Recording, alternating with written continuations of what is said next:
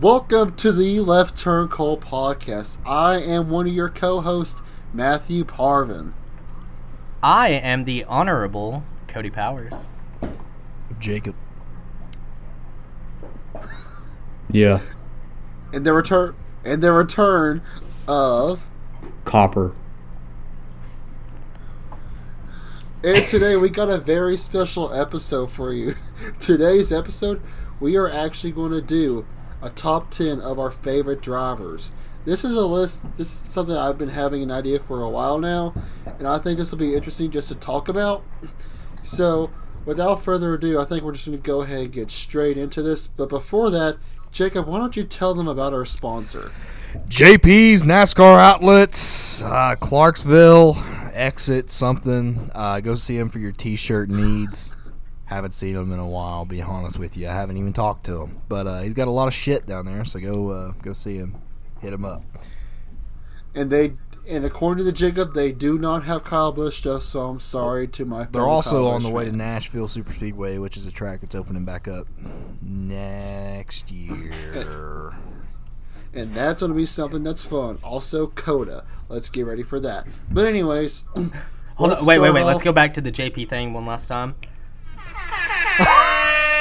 J P's NASCAR Oh shit, outlet. we just got banned. We just got Let's banned go. from Spotify. Oh no. But okay, so I guess we're going to go ahead and start out with this. So what's going to happen here is each of us is going to give ours our number ten, then each of us our number nine, and then so forth and so forth. This is just going to go out the, out the whole entire podcast. And let's just go ahead and dive right in. I'll go ahead and start with my number ten of the greatest drivers of all time. My favorites, actually. Hold up. Number ten is Ryan Newman. Whoa. Respectable. Whoa. I, out of left field, but I didn't respectable. Expect that. The Rocket Man? Oh, out of out of left field. Let me tell you, there's gonna be there's gonna be the next one on this list is out of left field. But anyways, before that, my honorable mention, honorable mention. I know Cody and Jacob are gonna hate this. Well, especially Cody. My honorable mention is Matt Kenseth. Oh my god. Gag me with a fucking spoon. Jacob's... I wish you could see Jacob's face right now. Wait, wait, wait, wait, wait, wait, wait, wait, wait. Did I mishear you? I thought your number two was Ryan Newman. Kenseth no, is an honorable mention. Your honorable mention. Okay, fair yeah. enough, but your number ten is Matt Kenseth. No, my number ten is Ryan Newman. Kenseth is the number honorable. Kenseth is an honorable mention. Yes, yes, I forgot to mention my honorable mention before. But anyways, my number ten is Ryan Newman, just because of like, I always liked his like mentality. Like he almost has like an underdog type of story. Also, you know, we mentioned it like last week's, last week's podcast. Like he was a part, he was part of a main story of a video game, which I think was pretty cool. But also, I just think like his attitude is just like, I don't care. I'm going to make sure that I want to win this as much as I can. So I just really think he is like one of like the center, not a centerpiece, but I just really enjoy him as a driver and a person. I, okay. Yeah. I,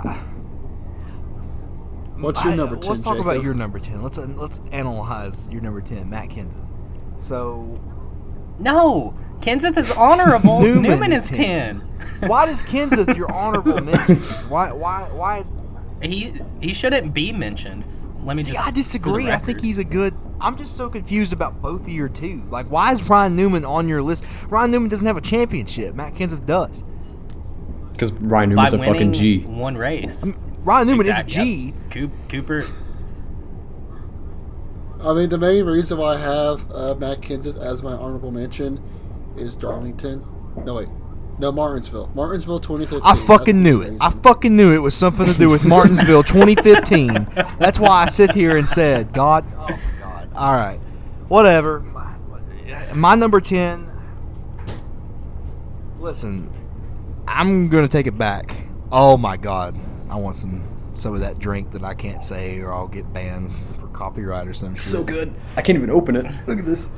I'm about to I'm about to dart out and go grab my Truly uh, strawberry lemonade, twenty-four ounce. So I think I'm going to go ahead and say this. number ten driver of all time. I'm just going to go ahead and say it. Carl Edwards. Uh, uh, Terry Labonte. Texas Terry. Terry Labonte. Terry I mean, Labonte. Two championships. I, I honestly, like, when he quit racing, I was looking at a car that he had earlier. Do you know he ran the Spider-Man one Kellogg scheme? He was like the O G. I think yep. that, I think that's like that Kellogg scheme, man. I mean, he's on Bristol twice and two posters. He's one. I think there's a uh, a diecast of it too. Yeah, there is. There's a diecast. Um, yeah. Mm-hmm. I think I think the last time that I, that I seen him was probably. Oh my God! Like I don't know.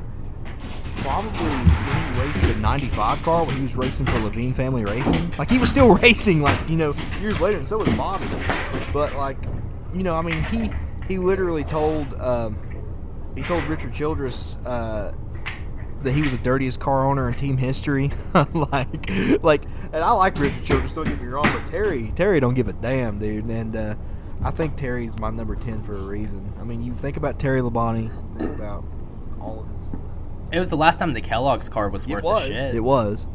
Uh, and I mean, I mean, he only had twenty-two wins. He had one hundred eighty-two top fives, three hundred sixty-one top tens.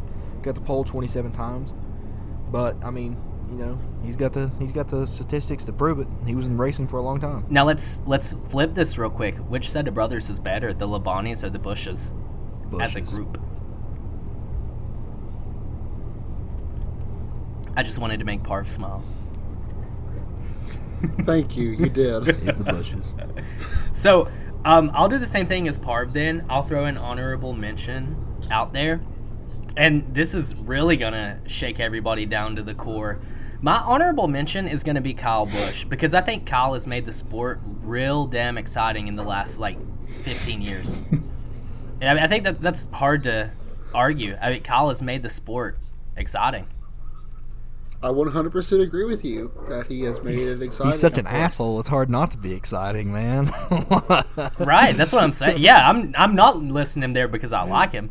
I'm just he has made the sport. You know, in a, in a phase where NASCAR definitely dulled down, like Kyle Kyle kept it yeah. feisty. And he knows he's an asshole. Like, you can look at him and you can tell you oh, know yeah. that he knows that he's a dick. And like maybe maybe one hundred percent he's got that McGregor salesmanship to him. I don't know, because you know McGregor does that shit too. Like, he's just a great – he sells his own body. Like, he sells himself. Oh, I mean, yeah. He, he is a, a prostitute. Yeah. Um, as far as my official number ten, I'm going to throw Jimmy Spencer in there. Uh, reason being, yeah, you don't know who Jimmy Spencer is. That's a damn Jimmy shame. Sp- that man carried me when I was a baby. Whoa. Literally. Whoa, whoa, yep. whoa. Yep. Family race night. I was young, and my mom was holding me. I had on, I believe it was a Ricky Rudd airbrushed t-shirt that I had on. Huh. And so what I do is chill in my little cute-ass shirt. He comes and he grabs me, carries me around, and I get to skip the line for every every driver. He takes me and sets me on each driver's table for them to sign my shirt. Rusty Wallace. Um, I think I have Bobby Labonte's signature. And he carried me around, my mom said, for like thirty minutes, and like just playing around with me and everything. That's that dope. That is amazing. Cooper, if you don't know, I if you don't know so. who Jimmy Spencer is, Jimmy Spencer was on the Speed Channel for a long time when NASCAR Race Hub oh, was on. Oh, okay, that. okay. He was one of the, he was the guy that was like the comedic dude, um, but he was he was also did he, yeah, did real, he, like high pitched yeah. voice. Did he run or kind yeah, of like raced. yeah yeah he, he, yeah he did. He also punched Kurt Busch in the face. He did. When was that? Like. Early two thousands uh, at Bristol, uh, wasn't it? I think the I think something happened at Bristol, but I think the punch happened at Fontana, if I'm not mistaken. Or okay. somewhere. Where did Kyle get punched? He got punched by Joey. When was where was oh was it Kurt? Oh he yeah got yeah dog yeah. Dogpiled by Joey's yeah, whole it, team. They just beat the shit out was of him. Was that Joey? Las Vegas, was Kyle. Las Vegas. Well, Las Vegas. I didn't know if yeah. that was Bristol too. Yeah. Yeah, when he was yeah, bleeding. Come out and Someone got in a fight in Bristol too again, right? Uh, that was I don't remember who that was. I don't know. This year, I thought there was something that happened. Yeah, yeah, Bristol. Bristol was that Superman punch I keep talking about, where dude takes off of the car and like comes down and punches. That was at Bristol. Oh yes, I know what you're talking about. I can't ever remember who the driver is that did it.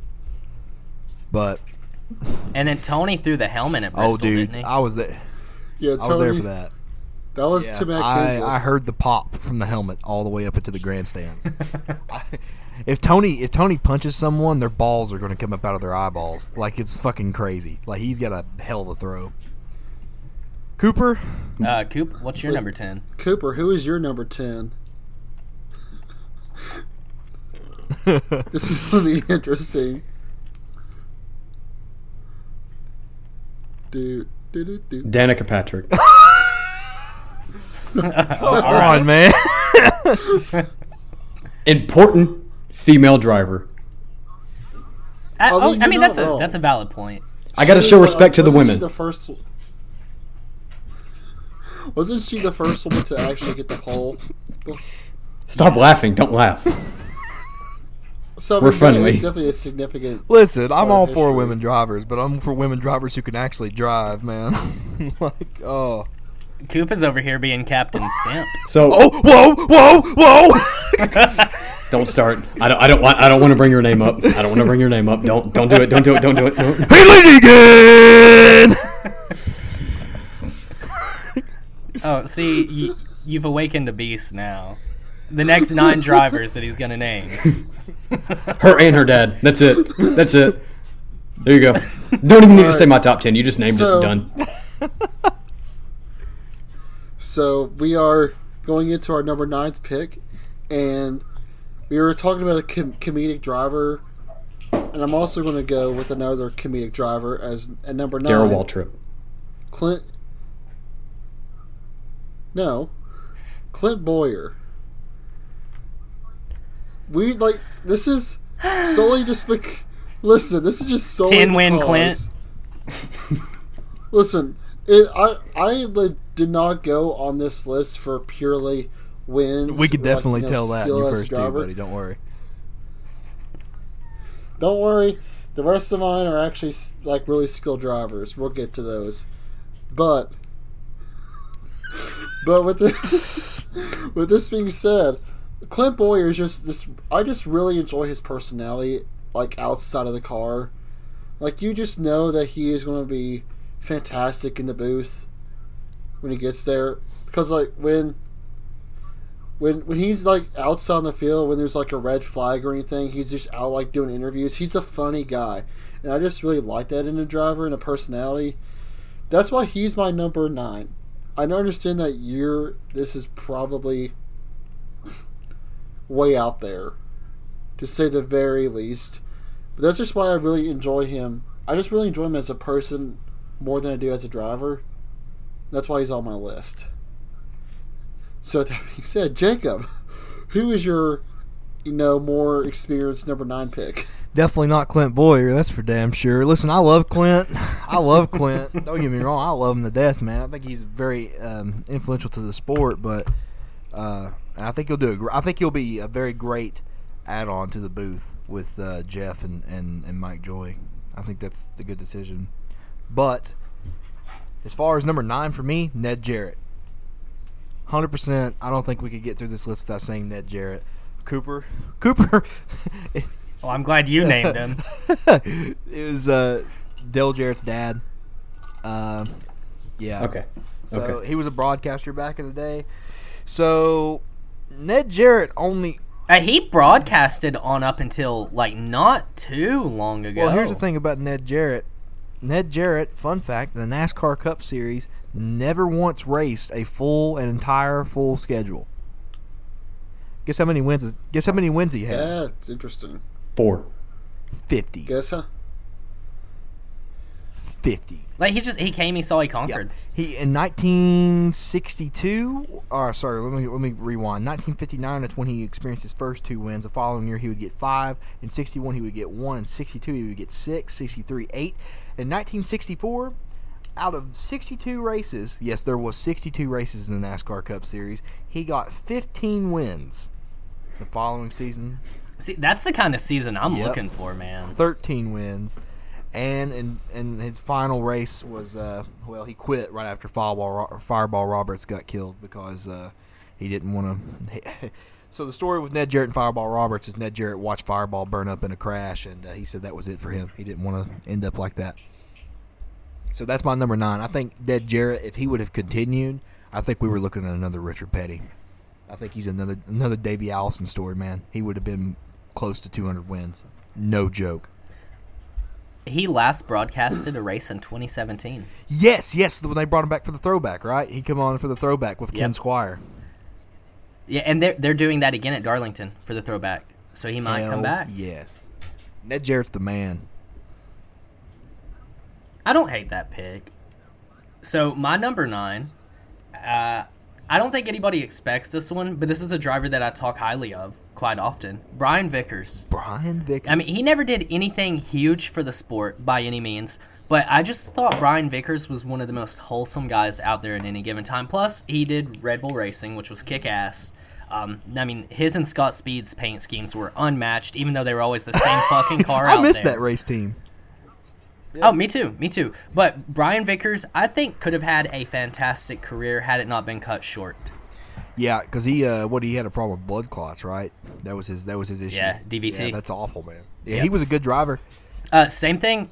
Same thing happened with Chris Bosch, the basketball player. I mean, you know, height of his career in his prime, they discover eat up with blood clots, and I mean that's just so unfortunate.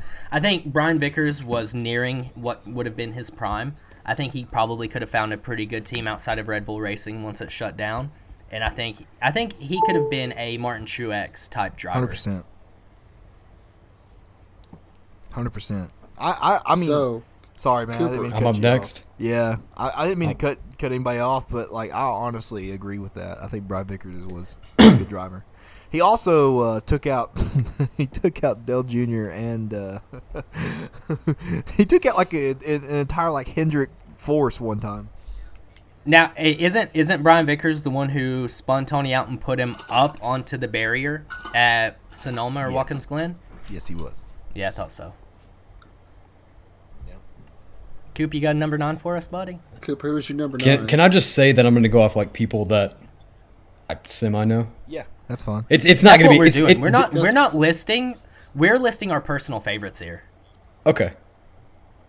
Okay, I would put probably Casey Kane. That's a good pick. That's a really good pick. Maybe I didn't even think. I was Casey just Kane. thinking like about at a nine. Him. I was just thinking about him because I don't know. Like as a kid, him and the Dodge. Like I don't know.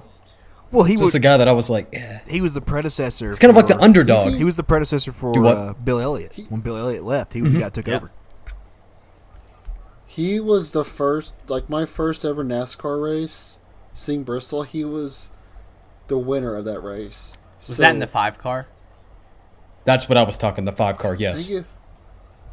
I think it was the five car. This was back in twenty thirteen, mm-hmm. like twenty fourteen when I saw this race. Okay, so that would have been Dude, the five. Uh, when, when Casey Kane, when Casey Kane uh, went up on the damn wall at Pocono and, and took out like an entire line of fucking trees, man. That's what I remember when I see Casey Kane all the time. Well, you know, that's ironic you say that. He actually rode the wall at Bristol. Yeah, he did. Too. He was upside down in the thirty-eight car, the thirty-eight Great Clips car. I remember that. You know, fun. Yep, I was there. Were for that you really? Race. I remember. Yeah. I remember that. I don't know if I was there or not. I do remember. Yeah, it was in. That was the um the Xfinity series or the Nationwide series at the time. What do you know where Casey Kane got his start? It was not in Dodge. It was with Robert Yates Racing. Where was it? ninety-eight car Channel Lock. Really. Yep. That's where Casey Kane was racing huh. before he came into the Cup Series. I did, I did not yep. know that. Yep. He raced a ninety-eight car. It was an yeah. ugly paint scheme, too. I don't know if you've yeah. ever seen it. He must have been a young he was guy young then, as huh? hell, man. He was a young little kid. You think you think he was a pretty boy then. You should have seen him back then. yeah, I remember seeing Casey Kane. It's always like being like, yeah, he's a cool. He seems like a oh, cool yeah. driver. Yep. Yeah, I hate that he didn't find more success with. Me him. too. I think I think it was a, a money issue. I don't think he had the name or the. Or the yeah. Oh yeah, for sure. I mean, and in that era of Hendrick, all the money was being funneled to the I hate to say it, but if I had a choice to be on a if I if I was a racer and I had a choice to be on a team with Dale Junior, I would decline it. oh, I'd be like, yeah. no. But a Junior didn't even get good equipment though at Hendrick. No, no. Like Junior is a damn good driver. Junior is a okay. Listening to Junior now, Dale Junior, I, I, as when he was driving, and he was a current driver, I had such respect for him, you know, as a person, to know what he had gone through, mm-hmm. because I, you know, I heard stories about him. He, he didn't even have pictures of his graduation, of his high school graduation. His dad wasn't there. It was just him and his mom. And, you know, he's had he's right. had a hard life, man. I mean, this life of fame and having to carry his father's name. But to hear his intelligence now, like, I have such a love for Dale Junior now. I think he's such a Me such a too. great human being. And I, I honestly, honestly really respect that guy. He, me too, as All well. Right. So, now we're going to now we're going to get on to our, num- our number eight. Um I already got my bulletproof vest on because of what's going to happen to me, I think, with this one. Number eight is David Pearson. Why would we Why would we kill you over David Pearson? I'm, because he's that low, Jacob.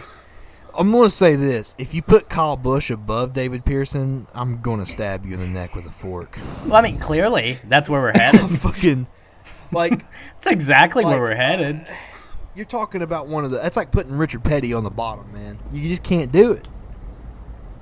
Parv, we don't put Richard Petty on the top. Are you one of those guys that says that Kyle Busch has two hundred wins? All right. No. All right. three hundred. I legit, like... No. It's was, actually like two hundred twenty yeah, now. It's like two hundred twenty wins. He two hundred two. Listen, he... He has two hundred wins on different... state on different like forms of the NASCAR series. Fair enough. He does not have two hundred like Monster Energy Cup wins. All I gotta say is, is your is your next seven people better be fucking godly, because I'm gonna rip into you every time. I know you are. See, because here's the thing. This is my favorite list. These are my favorites, Jacob, well, not what? yours. This is my opinion. Yeah, fuck you. Yeah, fuck you. Yeah, fuck you. Well, listen, fuck you. I mean, I'm not. I mean, I know Kyle Busch isn't on your list, Jacob. How do you know that? Number six. Yeah, it's his my list. list. Parv. Parv. Fuck you. Yeah, fuck Parv. you, Parv. So who's no, your but, number eight then? Jacob? My number eight. Oh shit, uh, a little guy from Tennessee. His name's Marlon, comma, Sterling. I love Sterling Marlin, man. I'm going to say he's number eight. Because, number one reason, in the NASCAR Cup Series, especially within the era of us, we didn't have many people from Tennessee. So I love my Tennessee homeboys, you know. Um, Cooper. Where's he from? Columbia. So... Yeah, it's a small town, dude. he's, he's like, okay. Cooper's like, huh? He's from cool. Columbia, Tennessee. We didn't have any people from Tennessee. Uh, only ten wins in his career, but Cooper, not being a like, I mean, huge NASCAR fan, he knows about much sports. Cooper, I can name this car right now, and you're going to know exactly what I'm talking about. Number forty, chrome Coors Light car. You know what I'm talking about? The silver bullet. The one that the wrecked silver bullet. Okay. Yeah, the one that wrecked Dale at, yeah. at Daytona. Yes. Okay. Sterling Marlin's the one who killed Dale. Yep. Okay, okay. Yep. So fuck Sterling Marlin. Hell no, nah, dude. Sterling Marlin. Hey, this is his list. That was, that was, Ken, that was Ken Schrader. No, Ken Schrader was down on the bottom. Yeah, it was. The bo- no, Ken Schrader's the one who ate Dale's car. Sterling Marlin was at the bottom, clipped Dale up into Ken Schrader. Yeah, okay. Sterling Marlin is my list just because he's a Tennessee homeboy, man. Uh, I love I love Sterling Marlin. Uh, the fact also, what a badass fucking caution lap. Cars are sitting down there on the back stretch. He's leading the fucking race. He's got some damage on his front end, so he just gets out, walks up there, and is just like pulling on the fender. And the pace car has to get out and run back there like, what the hell are you doing? He's like, I don't know. I'm trying to fix my car. he's, uh, it's really sad though, because he's got a he's got he's got, he's actually got cancer right now. And, but I seen a video. I Does seen a video it? of him the other day. Like, he took a stock car out on the street and was just jamming gears down like down this country road in this like eight hundred horsepower stock car, just nailing it. But, is he is he still in Tennessee, or did he move out? He still lives in Tennessee. He has never left Tennessee. Uh, he also drove the. So he's still in Columbia. Yeah. He oh, okay. He also still uh, he also drove the number four um, uh, Kodak, the Eastman Kodak car, which. Eastman, which is a huge plant where we're from, um, and that was from Morgan McClure Motorsports, and that's right. I think it was after Ernie Irvin uh, left to go to Robert Yates. So, yeah, that's my number eight. I'm still holding true to my uh, my opinion on that one. Fuck Sterling Moore. I hate he's going through anything negative right now. I mean, I wish him the best. I love Sterling Moore, man. In my eyes, he's the one who uh, he's the one who put Dell into the wall. So, um, so my number eight is old uh, pencil neck himself, Joey Logano. Joey Logano. Hell yeah. And I'm, of course, you know, I'm gonna list my other Penske boy much higher. Oh yeah. But. Uh, you know, I think I think Joey has been one of the most dominant racers in uh, recent times. My list is mostly going to be more recent. I can speak a whole lot better on, you know, drivers in the last fifteen, twenty years than I can someone from the eighties. one hundred percent, um, yeah. But, I mean, Joey is growing into his own, and you know, he's, what, thirty-one years old if right that, now? Yeah, I mean, he's really young. Joey has fifteen years left to win fifteen championships, in my opinion. So I I think that Joey is definitely one of the futures of NASCAR as far as domination. What Parv? Goes. What? What Parv? Nothing. It's his. It's his list. I yeah, that's respect it's it. my list. Yeah, Parv. Fuck you. I mean, you're you're not going to like my number seven, no. Jacob. But anyways, before that, Cooper, who is your number eight? So based off what I'd saw, it was the thirty for thirty documentary. Do you guys know who I'm going to go with? I had to look him up because I was like, what is his name? But I remember him. Shit. Uh, thirty for thirty NASCAR? Oh, my God. Mm-hmm. I should know. One of the only two or three they did on a NASCAR drive? Wendell Scott? Tim Richmond. Tim Richmond! That's a good pick. The only reason is because I didn't know about him until I watched that documentary, and I was like, this dude is just a fucking legend. Like, party boy. You know, passed away from AIDS, but then just, I don't know, his racing style. Just, like, watching that, I'm like, damn, I wish I was alive to watch that NASCAR. Dude, and he was Rick Hendricks. On a fun fact, here's a fun fact for you. The movie Days of Thunder with Tom Cruise was based off of Rick Hendrick and Tim Richmond. A lot of people think it's Jeff. A lot of people really? think it's Jeff Gordon. It's not. It's based off of Tim Richmond. Tim Richmond, NASCAR, it was really weird because NASCAR did a lot of covering up with him with the AIDS because they didn't want people to know that he had AIDS. So it's exactly what they talk about in that documentary. Yep. Yeah, I need to watch that. It's really got, good. If you have E S P N Plus, banned? you can watch it. It's uh, it's on there. They have all the I'll thirty bet. for thirties on there. So was he the one that got banned for uh, like dr- like per- behind the counter? Got, yeah, prescriptions and shit. Yeah, yeah. And it, yeah, I was looking like while making my list, I was like scrolling through like you know some some people's like you know list of drivers, and I saw that he got he was that driver that got banned.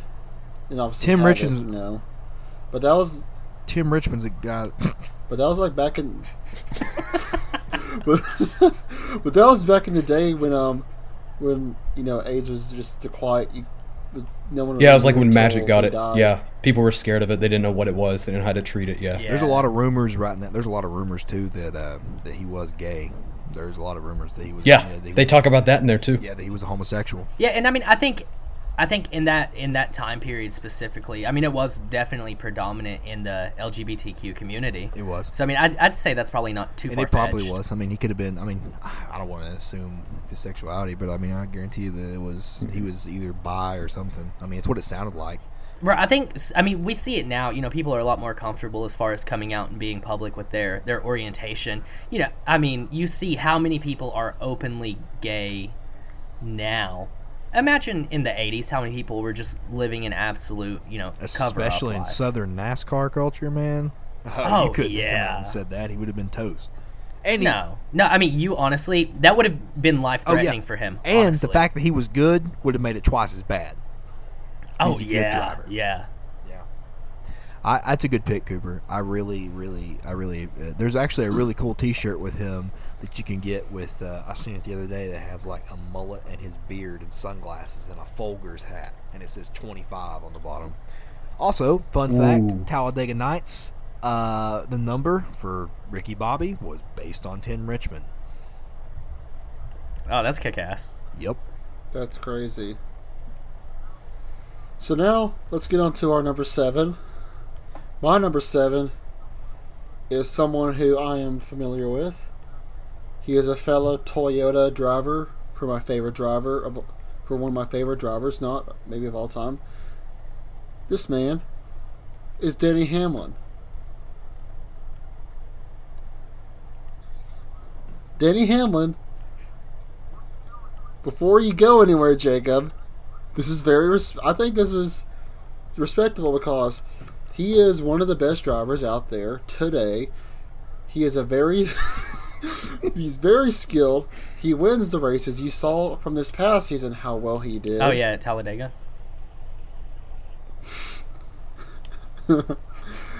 So, and I think he is one of the best, probably the second best to never do it. And I just really like his racing. Plus, also Joe Gibbs Racing. You know, I'm part of I'm part of that club because of. Don't fucking say Joe Gibbs again. Stop. I don't want to hear that name. I do not want to hear that name. And Jacob. But yeah, I, I just. This is his list. Don't I be just, mad. This is his no, list. There's no holding this one back. Nope. There's no holding he has this to one back. Be respectable. No, because he just hates the fact that he lost to, that he took away Matt DiBenedetto's win listen, twice. Listen, listen, twice. Listen. He said twice. Listen, FedEx is great and Denny is fantastic. Listen, there is no doubt in my mind that Denny is a good driver. I have said it time and time again. If Denny had not been a Joe Gibbs Racing driver, I would have. Denny Hamlin would have probably been my guy. I, Can we just change his name? Can we not say Joe Gibbs? Can we just say like J G, Mister G, J G, Mister G, G that way. Yeah, J G, Coach Gibbs, J G, Coach Gibbs. No, we're not gonna. No, we're not gonna say that either. We're not gonna say his last name. Just call him Joe. Here's Fuck it. Here's what I gotta say about your pick, Parv. I respect it, but I disagree. One thousand percent. You're sitting here talking. You're How wholesome. You're, you're talking about. You're talking about a guy who. I mean, don't get me wrong. He's in. He's definitely in. He's was in the era of most. It's the most competitive NASCAR has ever been. Uh, I mean, back in the day, you know, I mean, it was you didn't have as the the competitiveness and the, the fucking drive that, that people do now. I mean, you got these cars on an equal playing field, and Denny's yeah. a good driver. But we're talking about Denny Hamlin being after David Pearson. Dog. Dog. This this is not the greatest of all time, Jacob. This is just But my what has favorite. Denny done? And don't say twenty-three eleven Racing, god damn it. If you, I swear, I know it's coming. What has Denny done that's been like that great? Because I mean, he has a little what, a little over forty wins. He has fifty-one. fifty-one. He has fifty-one wins. Yeah. Yeah. Maybe I'm wrong. I mean, listen, I'm pretty sure Denny's over fifty. I don't disagree with Parv putting him up there. Like, I mean, if I were to list all-time greats, I think Denny might crack my top ten. Honestly, like the only thing that Denny's not been able to accomplish is winning a championship. And to me personally, it's all across the board in any sport. I don't think championships define a player or a. I don't athlete. think they do now, but I think back in the back in the day they did. I mean, are you talking NASCAR specifically? NASCAR specifically, yes. I mean, you got to think though, like. All you needed was money in the eighties and nineties for NASCAR. And in the seventies, all you needed was money. Because then you just, you shit on everybody. Now where the playing field's a lot more equal. I mean, if anything, yeah, I would I, say championships could maybe mean more now than they did back then. Yeah, I, I agree. Like, you know, championships don't define, like they define them, define a driver or a team at times. But there's been great teams Great great teams who have never won a championship. Like we had the two thousand seven New England Patriots who went undefeated until they lost to the Giants. Listen, Tom Brady great just team. can't play against the N F C East. That's all there is about nope. it. Be, and it makes me happy. I just I, but, Listen, there's no doubt that Denny's a great driver, but I'm just not going to put Denny on a list of, of, of ten most. Which ain't my list. It's your list, I guess. Had Talladega not happened, you would nod in agreement. I don't think that's true. I Guaranteed. don't think it's true. Guaranteed. I don't think it's true. You're Disagree. still bitter about I'm, it. I'm I'm not bitter about that. I just don't I just don't think Denny has done. Like if you put okay. So let's compare. If you put Jacob, what's your seven? Well, say your seven and then compare. Before I say my seven, if he would have put Truex in that spot, I would say yes. And put Denny lower? Yeah. Or put Denny higher? Put Truex. Denny lower than Truex. Truex is higher one hundred percent. Than Denny? Okay, yeah, see, that's why we got to just start disregarding everything Jacob says. I think we're gonna, I think we're gonna put that as a poll. On let me, let me explain. Later. Let me explain because my number seven is getting ready to pop up here, and you guys, it doesn't have anything to do with this. But if I was gonna put a driver that has influenced me the most, it and and, and if I was in Parv's shoes, why wouldn't it be Truex? Because Truex came from. Let's think about all of his ride choices. All of his ride choices. He started out racing for Junior Motorsports. He got a championship in the Busch Series. Then he come up into the Cup Series, and he raced for Junior Earnhardt Ganassi, which would it end up being. That was at the time that Earnhardt Ganassi was going down the shitter because Teresa Earnhardt was fucking screwing everybody over. That was that was the one car, yeah. wasn't it? The, the, the Bass, Bass Pro one car. car. Then Truex goes to a better opportunity at Michael Waltrip Racing, but look what happened there. And yes, his reputation was, and I do disagree with this, and I do think it's a damn shame that he did this because if he hadn't done this, I would have so much more respect for him than I do. But he cheated at the Richmond with Spingate, and then what happened after that? They lost all their funding. Napa left. Where was Truex sent back to? If you want to talk about a comeback story in the future, in like in today's society, Martin Truex Junior He went back to Furniture Row Racing to race the Chevrolet car, that, and he won a race. He was in the Final Four with a shitty Chevy car. Like, he come in, and then. He come in as a Toyota and whipped everybody, including Denny Hamlin's ass, with Cole Pern. And I do think it was the teamwork between Cole Pern and Denny Hamlin, or Cole, or shit, sorry, excuse me, Cole, uh, Cole Pern and Martin Truex Junior But I do think that Denny Hamlin is not as good a driver as Martin Truex Junior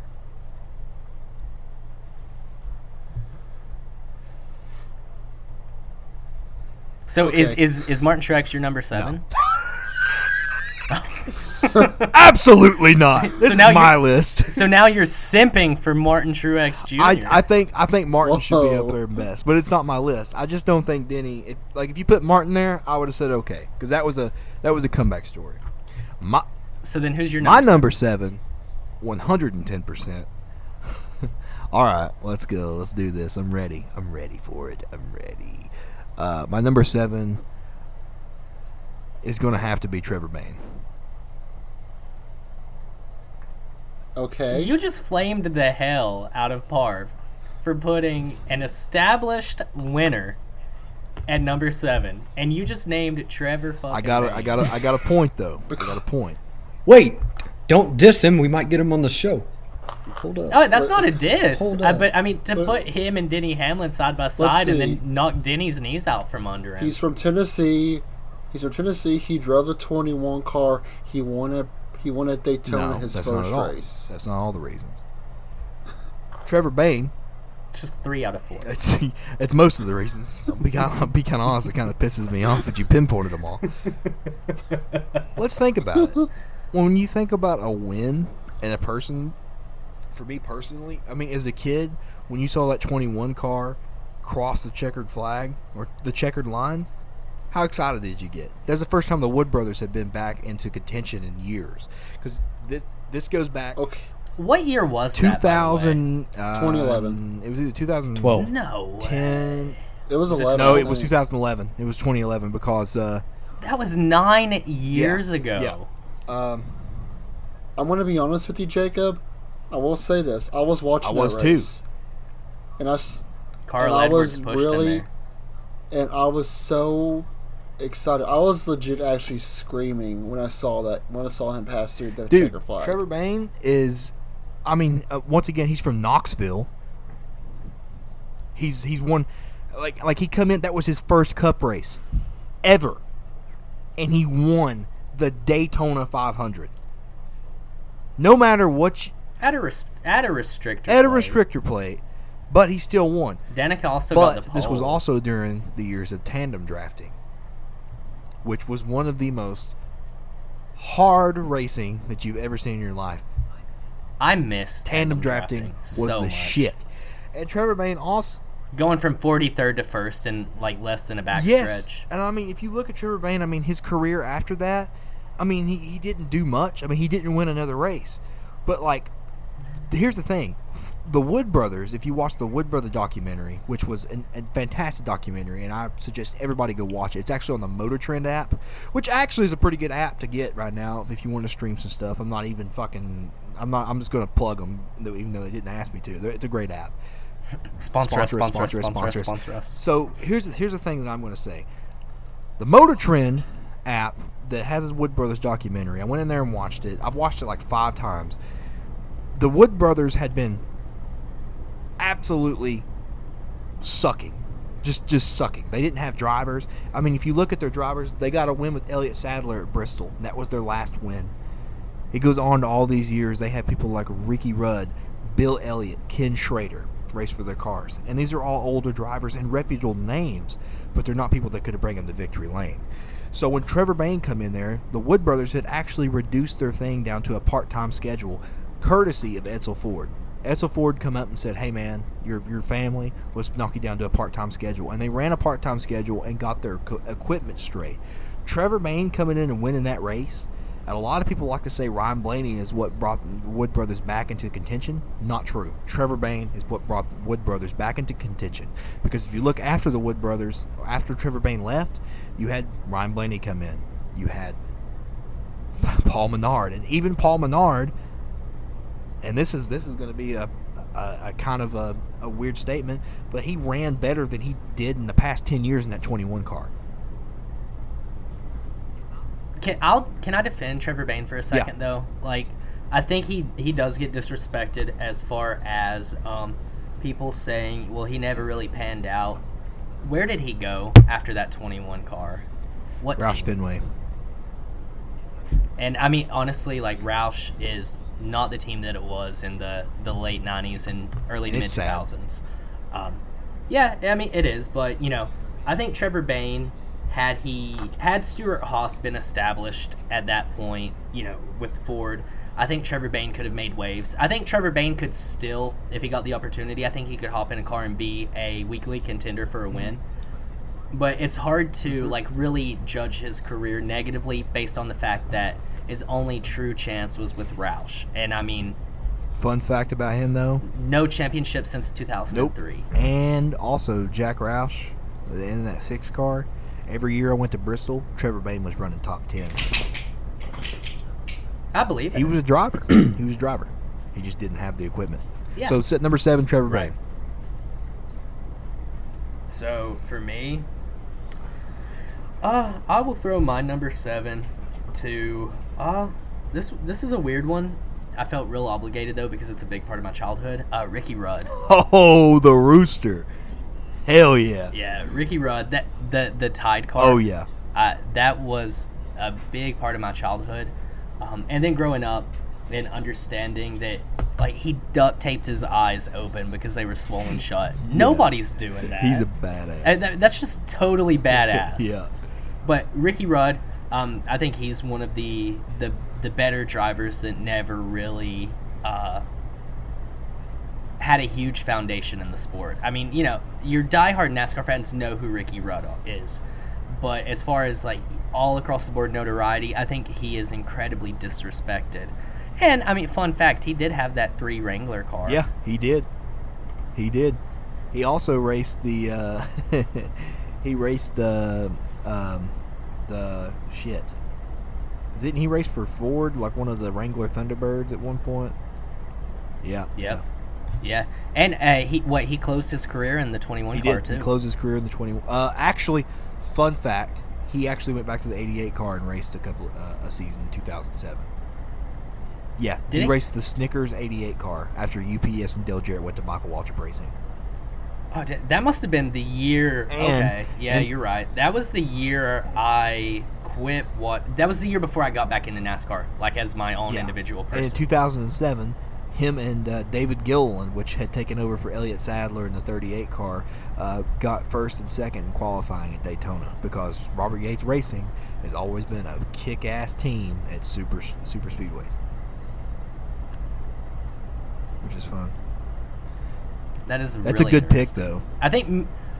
Thank you. I think me and Cooper are the most simplistic you you and Parv both are given like these huge thought out, you know, why you're putting this person there, and I'm like, well, I like Ricky Rudd. He drove my favorite car when I was seven. That ten car man was a badass ride though. That was Todd. Oh, yeah. Todd. I, I will go to my death saying this. I don't know what the hell who is designing the Todd paint schemes, but they're always coming in hardcore with them. Yeah. Oh yeah, they're always they a good, good paint scheme. I loved them.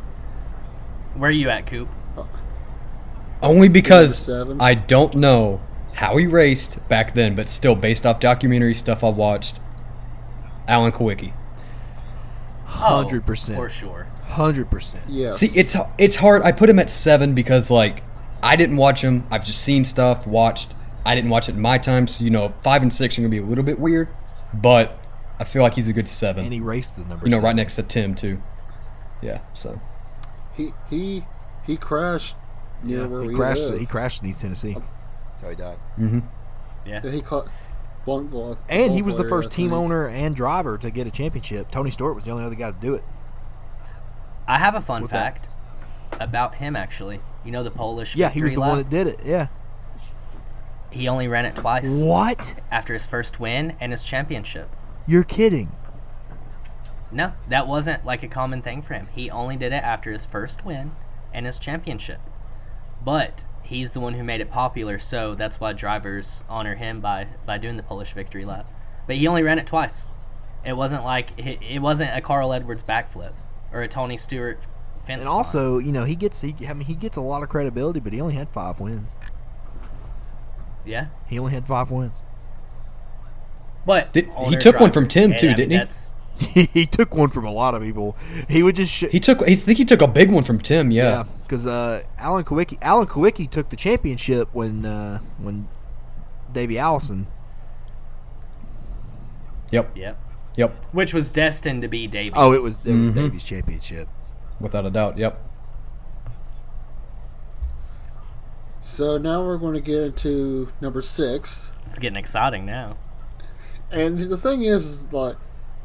My all of my drivers who, they're I do have like a lot of past drivers like my my upcoming number six, because you know they're just iconic, you know. So I have to have add them. My number six is Dale Earnhardt. Fair, junior or senior? Uh, senior. I will, I'm not gonna say.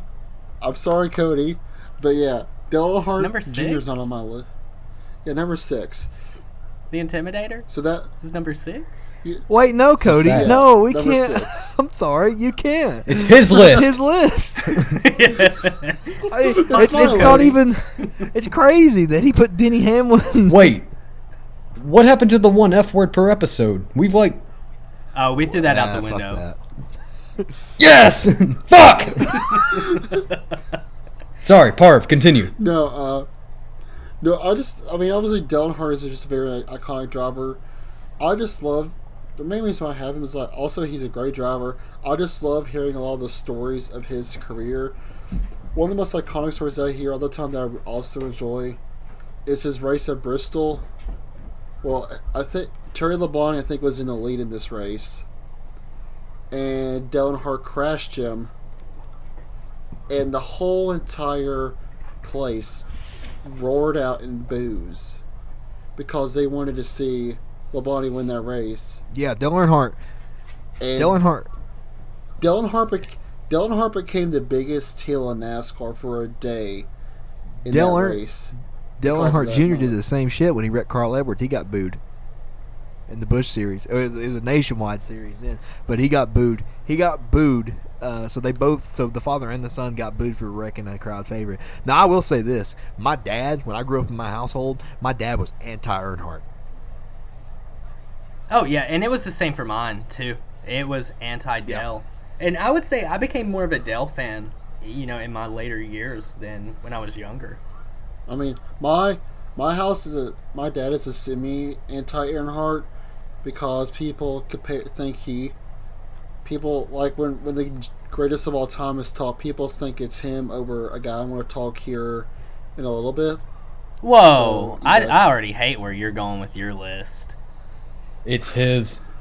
Uh, it's it's your list, but Petty over Earnhardt, I just, I can't be there for oh, that. Oh, my God. I just, I you know, can't. Petty didn't make his way on my list. Me yeah, neither. He didn't make his way on my list.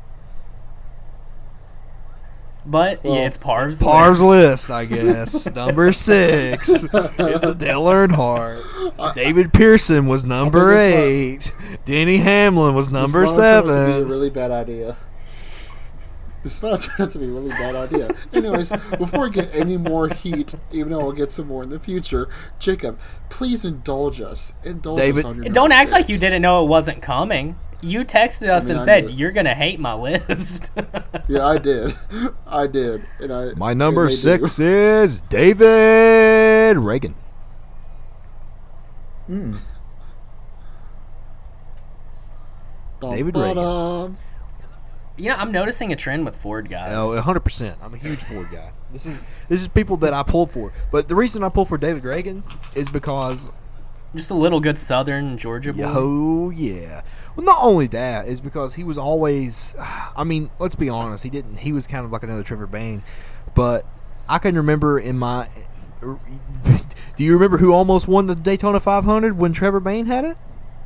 David Reagan. I know who came in.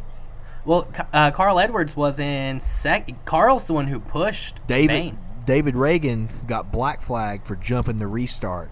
And was sent to the yep. back. Yeah, you're right. Yeah, because Carl and David were hooked up. David David yep. was going to win that damn race.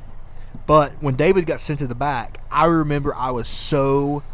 So, fun fact about last one. This is going to give more... This is going to give more of a backstory for my number seven to why my number six is my number six. David Reagan took over for Mark Martin, right? Which is... It's coming. It's coming anyway. I mean, that's one of my favorite mm-hmm. drivers of all time. Mark Martin was the shit. And so when David was in that U P S number six car, I was like, oh, my God, David's getting ready to bring the number six back to victory lane. This is going to happen. And I've been waiting for the number six because I am a Roush Fenway boy to heart. I am. I'm a Roush Fenway guy all the way down to my soul. I've always been a Roush guy. I'll forever be a Roush guy. But David Reagan, not only did he come back to the Daytona and win the night race, it wasn't the five hundred. He won the night race, and not only did he come back and front row racing and win Tallafreakin-Daga, he done it with two different teams at two different restrictor plates. Not only a team that was reputable, but a team that was also not as financially stable as someone like Jack Roush and, and Roush Fenway Racing. So David Reagan's my number six. Who is your number six, Cody? So my number six, I'm going to have to throw my boy B K in there. Oh, Brad. Brad Keselowski. He has solidified himself. Oh, Parv, Parv's throwing a temper tantrum now. Sorry, it's your list. It's your list. Yeah, this Sorry. is my list, buddy. Uh, I mean, I I don't think anyone can argue that Brad, since even the, the nation what was the Nationwide Series, he dominated it. And immediately came into the Cup and was a strong contender. Um, I think the first time that Brad became like a household name in the NASCAR world was when he sent Carl Edwards into the grandstands at Dega. And then their their feud that continued on. Um, well, there was like five or six, I think, on-track incidences between them that season. And it carried over into the Nationwide as well. Um, but I think Brad is one hell of a driver. And he's still, he's relatively young. I think he's in his mid-thirties. Um, he comes from a pretty strong racing family. Uh, and one thing I love about Brad is how freaking patriotic he is, man. He is one of the most patriotic guys out there at any given oh, yeah. time. When everything went down with Bubba at Talladega, when they all gathered around and stood around Bubba during the national anthem, Brad's the one who held the flag up. Yep. I don't know if anyone yep. knows that. He he, the American flag. Anytime he gives, grabs that American flag, you feel some sort of just like, oh my God. Oh yeah, yeah. I just I love Brad, and he definitely solidifies himself. He's definitely better than a bow. He, what can you say, Coop? Cooper. I'm gonna have to go with Jacob's guy, Mark Martin. Mark Martin. Very see, because the five are going to be kind of like close, so yeah, yeah, yeah. So I, I got to get him up there before. I'm not too sentimental to him. He's just someone I watched, kind of like the grandpa of the sport. You know what oh, I mean? Oh, yeah. Have you, so. you know, he has like a solid six pack of abs. Also, he listens to hardcore really? to gangster day. rap. Yeah. He listens, yeah. Like he really? listens to Gucci Mane. Mark Martin's the shit. Met him one time, dude. He was fucked up. He was drunk as oh, fuck. Oh, yeah. Hey, let me ask Jacob, what is the uh, what's the tattoo on your shoulder? Wood Brothers. Okay, okay. Yeah. All right, so now we're getting into probably the cream of the crop of our list, the top five. My number five is one of the greatest, one of the best drivers of all time. He's won a few championships. He is probably, he has probably has the most iconic line to a start of a race in NASCAR history. You probably know what this is. Boogity, boogity, boogity. Let's go racing, boys. Darrell Waltrip is my number five. Wasn't he dirty as shit? Yes, he was. He was a cheating, cheating cheater. And he was nowhere near as good as Dale Earnhardt. He was nowhere, definitely near as good as David Pearson. This is not the greatest of all time. This is not the greatest of all time. This part is our favorites, Part why is every choice favorites. that you make just fucking, like, controversial? Who's your favorite football so team? Part it's the t- Miami Dolphins. Who's who's your favorite NASCAR driver? Kyle Busch.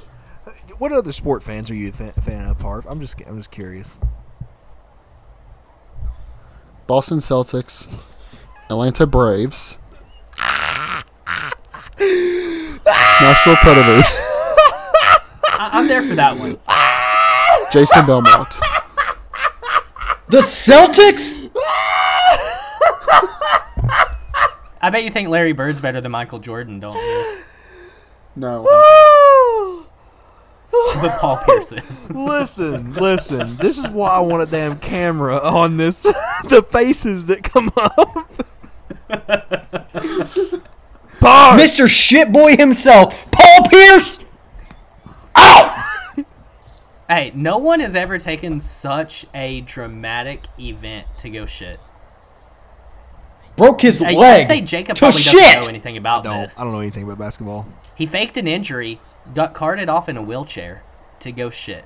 Yeah. And then he like carted jogs off in a wheelchair on the, on the court. Yeah. Fourth quarter, I think, comes with like. What, eight left? Maybe in the game yeah, comes back and yeah. they're like, oh my God, it's Jesus himself. And they're like, man, he just shit. Who the fuck cares? Just so, like, he, he didn't have to call a timeout to shit. Jesus. I, I'm pretty sure he still swears LeBron is not a top ten player of all time. He does. There's no fucking way. There's no way. Wow. People think Lamar Jackson did that this past week. I know, yeah. But anyway, Parv, go on with your with your number five. I just, I mean, I just like Darrell Waltrip. I just think he's a. I really just love hearing the stories, and I also just I love, I miss I just miss hearing him.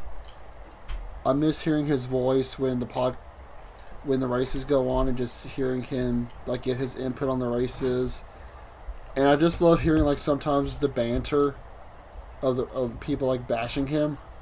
Because I know there's one time where a, another person on my list just bashed, clip, completely bashed him for like mis for like a misleading like quote or whatever. But I just really enjoy him. Plus he's just like really. Darrell Waltrip was very controversial.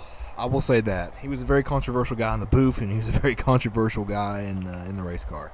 But that being said, I respect the guy one hundred percent. He lives down. He lives like right down here in Franklin.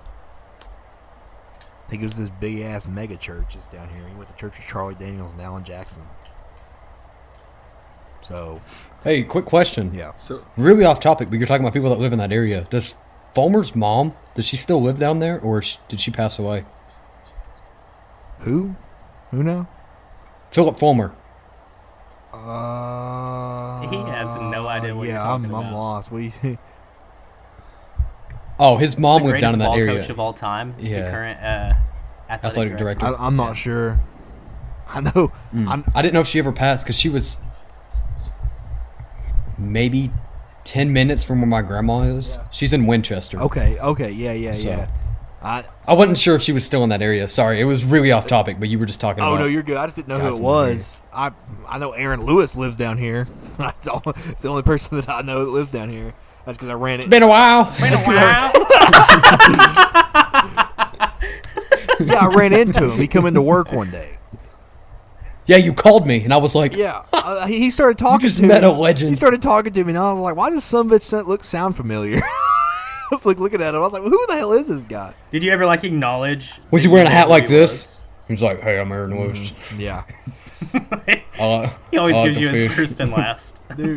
Yeah. I, Middle name too. I, told him, I, I didn't know who he was, but I was like, "Man, you're gonna kill me." But I know you from somewhere, but I just can't place it. And he was like, uh, "I mean, I was in a band for a bunch of years." And I was like, "He's like, I'm also like a country singer now." And I was like, "Oh." And he was like, "Yeah." And I was like, "What was your band's name?" And he goes, "Stained." I was like, what? um, How do you botch that so badly? I, I don't know. I should have known who he was. What are we on now? Five? Yes. You're, yeah, number five. What's your five, Del Jacob? Jarrett.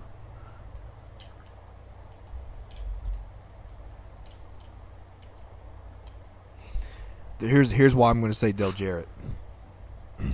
My dad was my dad's favorite driver of all time was Del Jarrett. That was his boy. Del Jarrett's eighty-eight Quality Care car was like the villain to the number three Goodwrench. Those two went back and forth. Now, if you go and watch, if you go and watch every race in the in the nineties, Del Jarrett was in the top ten. Also, the son bitch was completely lapped twice one time in a race. And he raced his way all the way back around and got his lap back. Not once, but twice. Then come back around again and won the race.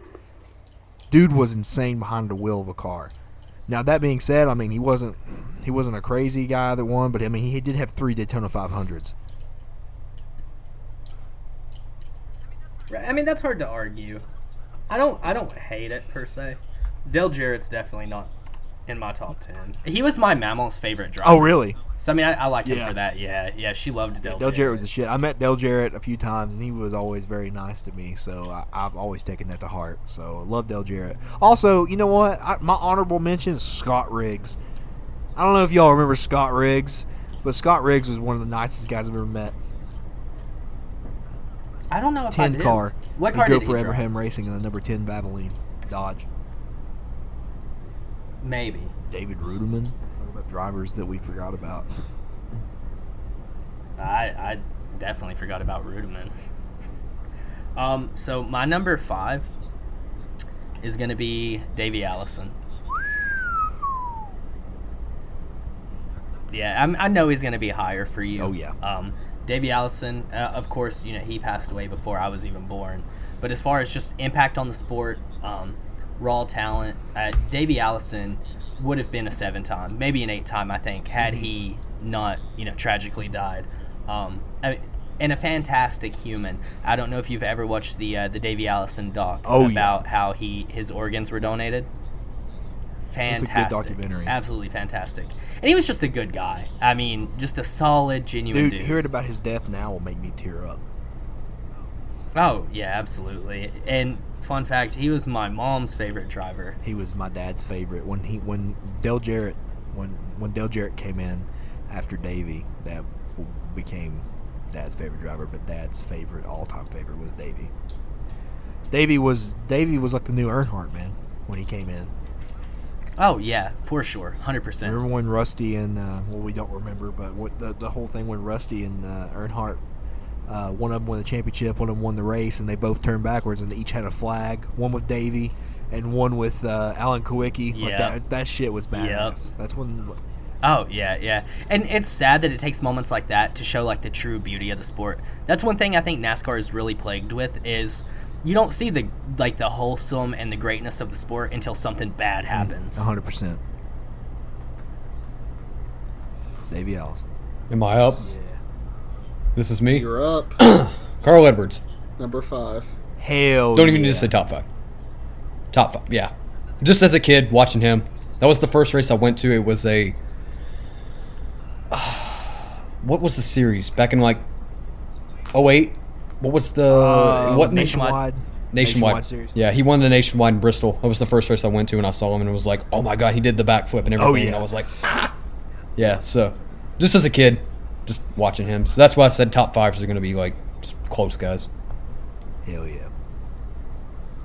All right, All right, so number four. Let's hear what controversial so pick Parv has this time.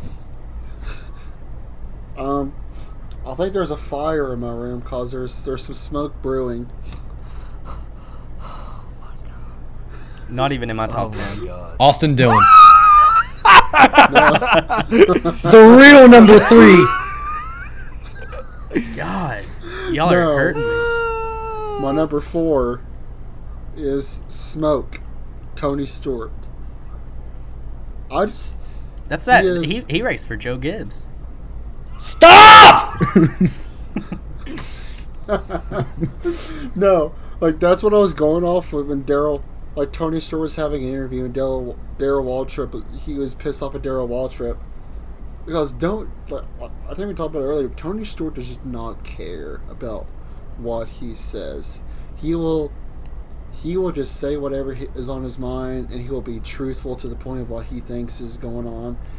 And like he, he's, I he's also one of my favorite people in interviews because there's one person who was like, "There's been like three races without a without a wreck," and then Tony Stewart, being the guy, he is like, "Oh, well, I think we just got to wreck more people.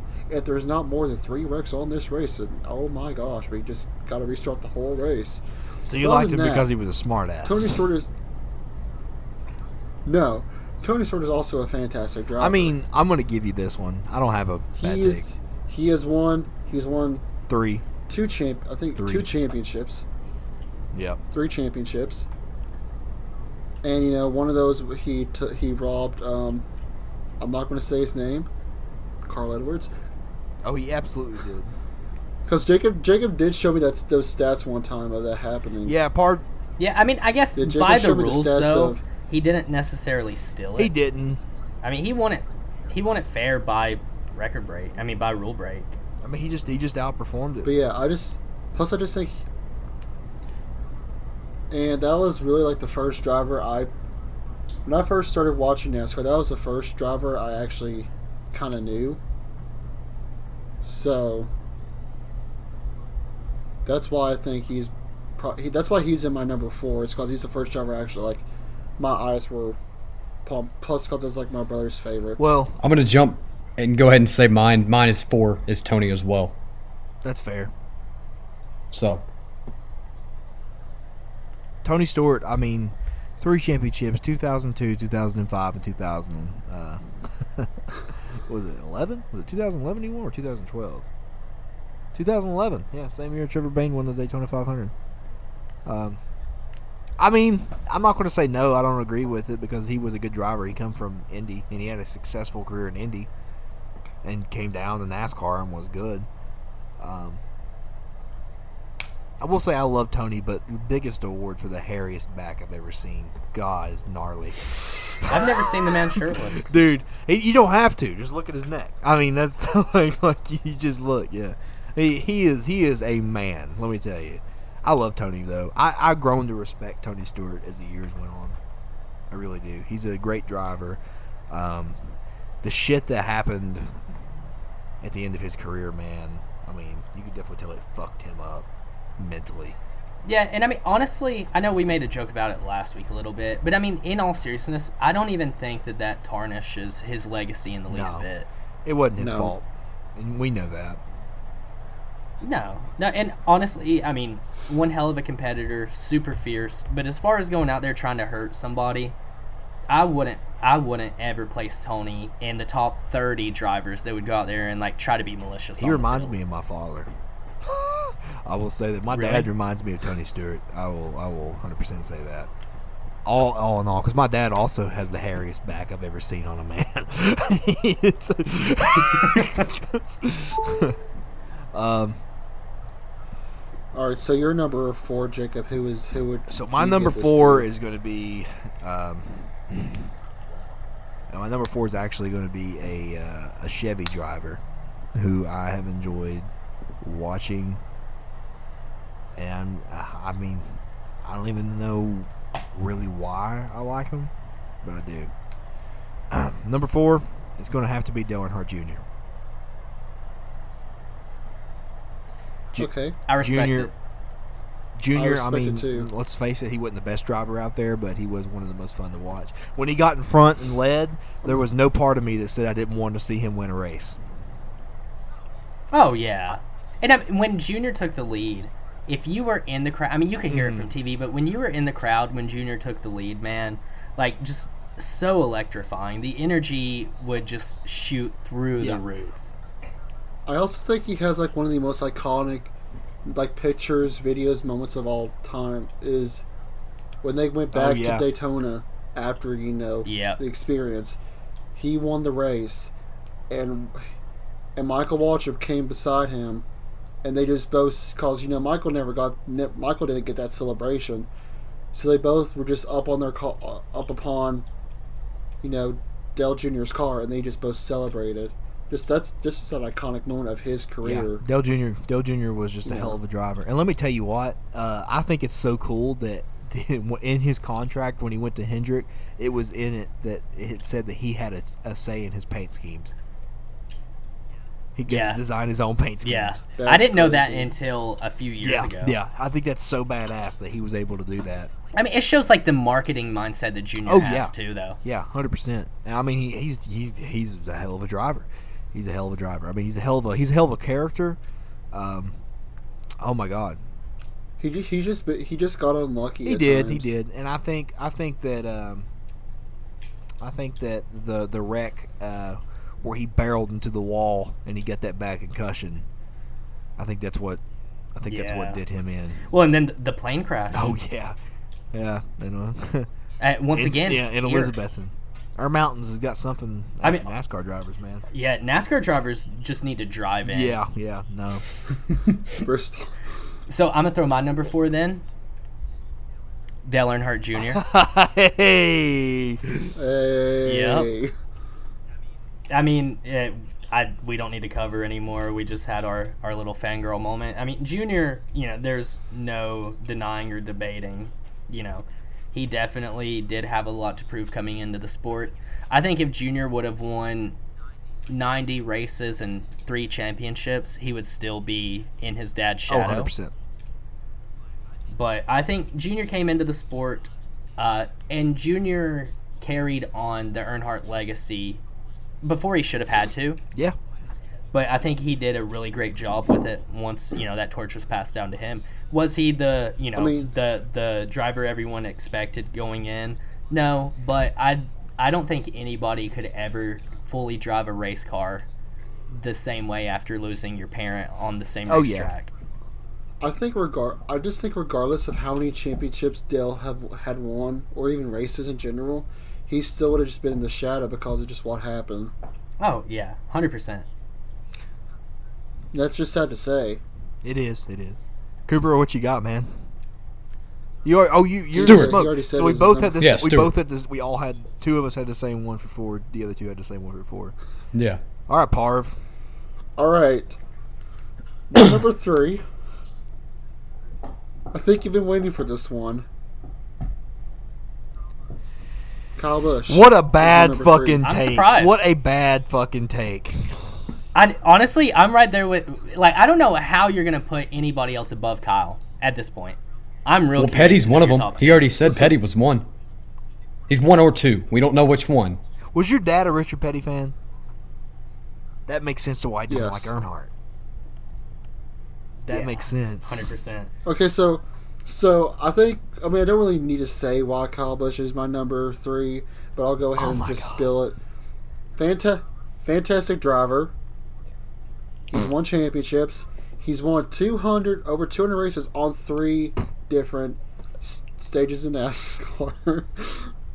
He just, I mean, he's going to go down as one of the greatest Listen, drivers of all time. I'm going to go ahead and take one of his championships away. He... You know what? I'm going to. I'm going he to. Won, he was he out won a championship half the fucking I, season and come back and won. He won with a broken frickin' leg. Who gives a shit? He should have been racing with the broken leg. I don't care, man. I'll take I'll take that championship away. I don't fucking I don't fucking think he got that one. A broken frickin' neck. If Ricky if Ricky Rudd could he, tape his damn just, eyes open and race, if Davey Allison could sit there and race with broken ribs and shit like that, Kyle Busch should have got his fucking wanky ass leg in that car with a cast on and clutched the sumbitch. Kyle Busch will never come well, on this show just because of me and you specifically, Jacob. But Kyle Busch. No, man, we want. We want. I, have, listen, I respect I Kyle why. Busch. I want him to come on, but at the same time, fuck Kyle oh, Busch. I, listen, I respected him. Fuck Kyle Busch. Kyle Busch. I, I just don't understand why you don't respect the fact that he had to leave for a few weeks with that broken leg and came back and won the races to get into the to the race to win the championship.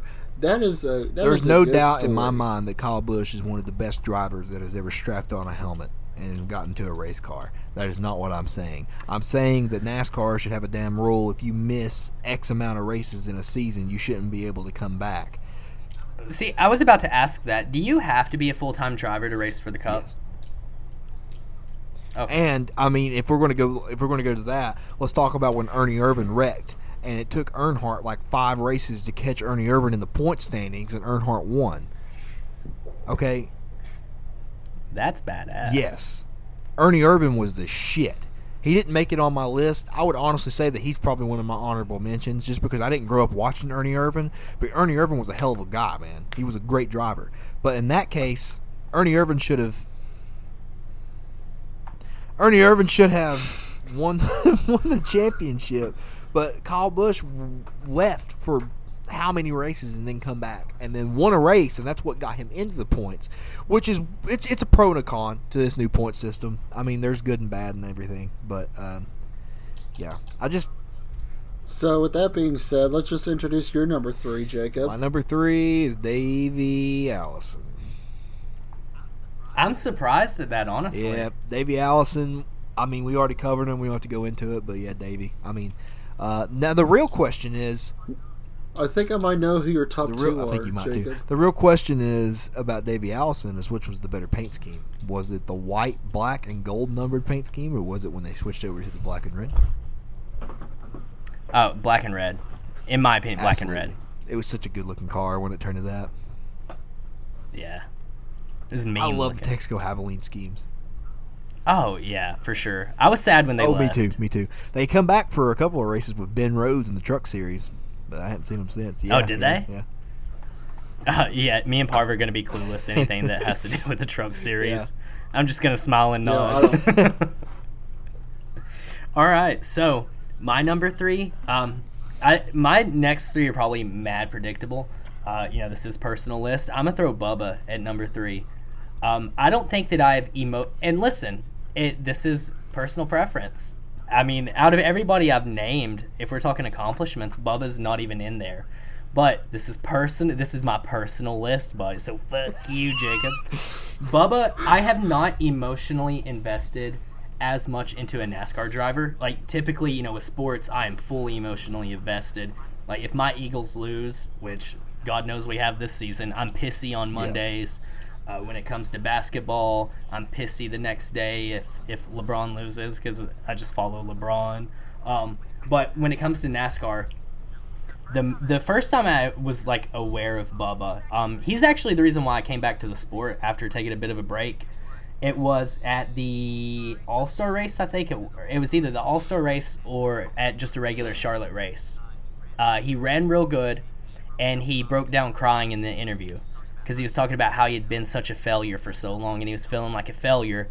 And during the interview, Ryan Blaney walks up and hugs him. Okay. And that's what pulled me back into the sport. Because at that point, Bubba started being an adv- advocate for mental health. Yeah, he was open about his depression and his anxiety. And to me, being younger, you know, knowing what that's like, that was like real touching for me coming into the sport. And ever since then, I've been a Bubba Wallace fan. So I was a Bubba Wallace I mean, fan. He has not.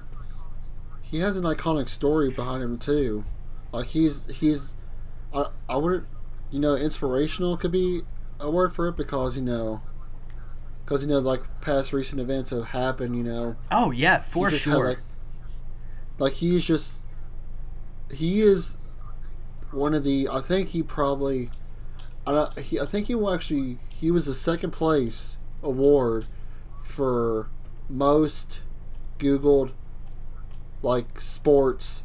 Yeah. Like, like he was a, he, Ryan Newman was number one, but he was number two. Right, and I mean, that's big for NASCAR, having, like, the top two most Googled athletes in twenty twenty. Like, that's a pretty big deal. Yeah, one hundred percent. Yeah. But uh, I think Bubba has pushed the sport in the right direction.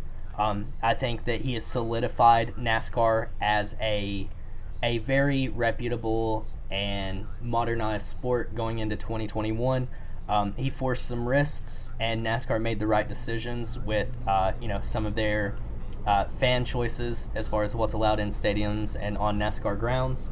Um, And, I mean, you know, he came into the sport, immediately went with Richard Petty in the Cup. He's a proven winner. Uh, he showed that in the Truck Series. He can win. Um, there's no debate there. I think that this season, I'm hoping he gets his first win. But I think you're going to see a much more competitive Bubba, because he took that forty-three car. No doubt. And he had it running consistently in the top twenty. And he had, like, five top tens, I think, this season. And he had more top fives this season than he had finishes on the lead lap last season. So, I mean, the improvement was there. Uh, he's a hell of a dude, and he is my current favorite driver. I simp for Bubba Wallace, I'll say it. I understand. I, I'll be honest. I'll be honest. I, I, I really enjoyed your answer. Thank I, you. I really, I really I enjoyed too. your answer. Very good. I mean, I get what you're saying. Uh, The first time I ever heard Bubba, he was listening to some metal band, and I can't remember the name of them. Uh, and he was just like, yeah, I forget who it was. And I was like, what the hell? I'm like, why are you listening to that? But Blaney. like, like nasty. Wait, wasn't it Fit for a King? It might have been Fit for a King. I think it might have been Fit for a King, because that's when I started to get into it. Yeah, because Bubba was like, yeah, I'm just listening to Fit for a King. And the interviewer was like, oh, what kind of music is that? Yeah. He was like, oh, yeah, it's hard. It's it's metal, yeah. And he's also a kick-ass photographer, he's a drummer. too.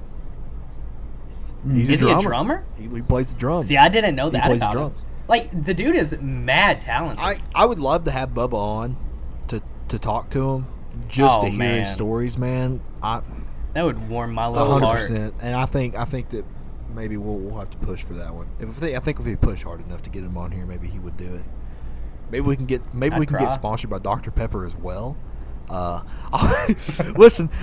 Honestly, I don't. I don't want a Doctor Pepper sponsorship. I do. one hundred percent. I don't want Doctor Pepper anywhere. Listen, near man. Me. As soon as as soon as he was said that Doctor Pepper was sponsored, I was like, all right, Bubba's cool in my book now. You're a Bubba fan. I was like, fair right enough. Bubba, Bubba's a good driver. All right, whatever. I'm sold. Alrighty, Cooper. Who is your number three? Uh, Junior. Junior for three. I. I Yeah, I mean, I can't knock it at all. Parf, where did did you have Junior in your top ten? I did not. Okay. Mm-mm. I wasn't sure if you had named him or not. No, but, like, he's a very... I enjoy him, but he just not, he was just not in my top ten. Top twenty, yes. Probably top fifteen, definitely. So, Coop, why why Junior at three? Another one of those just iconic. We talked about it. Just the whole story of, like, carrying on the legacy of his dad's name. Still racing. Just... I don't know. Good inspiration. I just can't. Respect to him. I just can't believe that uh, Parv's, Parv's list has just pissed me off. Number two. yes. Number, I am, I'm number curious, two. I'm curious to hear his, his top two. My number two is Richard Petty. Who's who's one? Don't You'll don't see. spoil it yet. I, I am lost as hell right now. It's got to be someone modern. It has I bet to you it's Mark. Modern. I bet you it's Mark Martin because me. Number two. All right. Number two is Richard Petty because obviously he's my dad's favorite driver. That's definitely a given reason, but also seven, seventeen consecutive, seventeen wins in a single season. No driver. Well, that's crazy. Has done that. That's crazy. Besides him. That's crazy. And seven championships, two hundred wins in the, like, big Cup Series. He's just one of the – and plus his drive – he's, you know, one of the most iconic numbers in basically NASCAR history, the forty-three car. That car is still going to this day as one of the most iconic cars. Hey, it was also it's featured in Cars the movie. Dynaco. Dynaco. He's just like, you can't, you can't, I don't, you can't knock him for the things he has done in this, in this and it sucks, NASCAR. It sucks because Pearson can't. Had sixteen wins in a season. It just seems like Richard Petty overshadowed Pearson in every fucking scenario, and it's, it's aggravating. By the ways, I don't think you can necessarily knock Petty, but I, I, I think that he is placed on a pedestal that he doesn't deserve. Car. I mean, honestly, and, like, would we have a modern-day NASCAR without Richard Petty? Probably not. His dad. Like, the sport probably would have died. Now, what I... I think we have, like, also... There's an iconic story that my dad tells me. I forgot.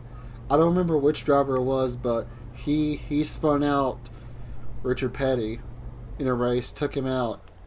And then, But then the next Rowdy race... Rowdy Burns. Richard Petty was... Days of Thunder. Remember? He took he took out David Pearson. Or uh, fucking Richard Petty. And then Richard Petty was just coming up, coming up in his mirror, and he just saw Richard Petty, and he just knew that he was screwed. Richard Petty took him out, and Richard Petty just waved on as he. Well, what's the funny thing him. about uh, Lee Petty was like another Ned Jarrett. He never raced a he never raced a full season, but he had fifty wins. You know what yeah. I mean? Like I think Lee Petty kind of gets. I don't know what the hell happened down the family tree. What happened to Kyle? I don't know. I mean, it skipped a generation yeah, for did. sure. Because Adam would have been Adam, great. Adam would have been a good driver. Yeah. I how okay. I don't mean this in a bad way, part, but how old is your dad? He is fifty. Okay. All right. So he was. A, I, that's still that's still he, young yeah, he, though. I mean, to be like all in on Richard. Yeah, he Petty. was a kid. He so he was a kid when Richard Petty was racing. Probably what year was he born? Does that make him? I mean, was he? Yeah, sixty-four. So he was right at the height of Petty. Petty, Petty oh, yeah. actually drag raced a little bit too, but he uh, killed somebody in an accident, and uh, it really messed him up. Mm-hmm. What? I did not yeah. know that. He was drag racing for Dodge. Uh, fun fact, also here's a fun fact. When the when the Dodges were running back in the day, the Dodges aerodynamics wasn't wasn't all that. So Ford come out with the Torino Talladega and started whipping Dodge's ass.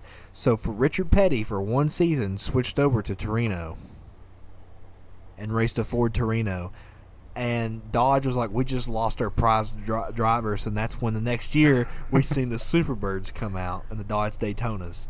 Huh. Well, that's that's a little fun fact. I bet a, not a lot of people know that one. It's actually pretty common. I knew that from like a from a big from a big. Oh, okay. I guess I'm just fucking. No. Hey, Coop, did you know that? No. Uh, Parv, did you know that? No. Well, I mean, you are a Philly fan, so. Yeah, yeah, yeah. What do you expect? All right. Three I'll, out of four. Right, I don't it. think it's common. That's a really neat fun God fact. Goddamn.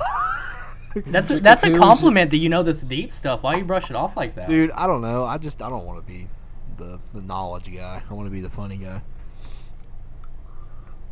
So, Jacob, who is your predictable number two? Who do you think it is? I think I know who the top two are. Who do you think it is, Barb? Take a guess. Can we all Mark take a Martin guess? And David nope. Pearson. Mark Martin is my number two. Mark Martin and, and Senior. Nope. Mark Martin's my number two. We'll get to my number one here in a minute. Ryan Blaney's his number one. Nope. Mark, Mark Martin's my number two. Mark Martin, I think. Okay, listen. So I grew up with Mark. My dad was a Dale Jarrett fan, so automatically playing NASCAR in the two thousand was my dad would always, always race the eighty-eight car.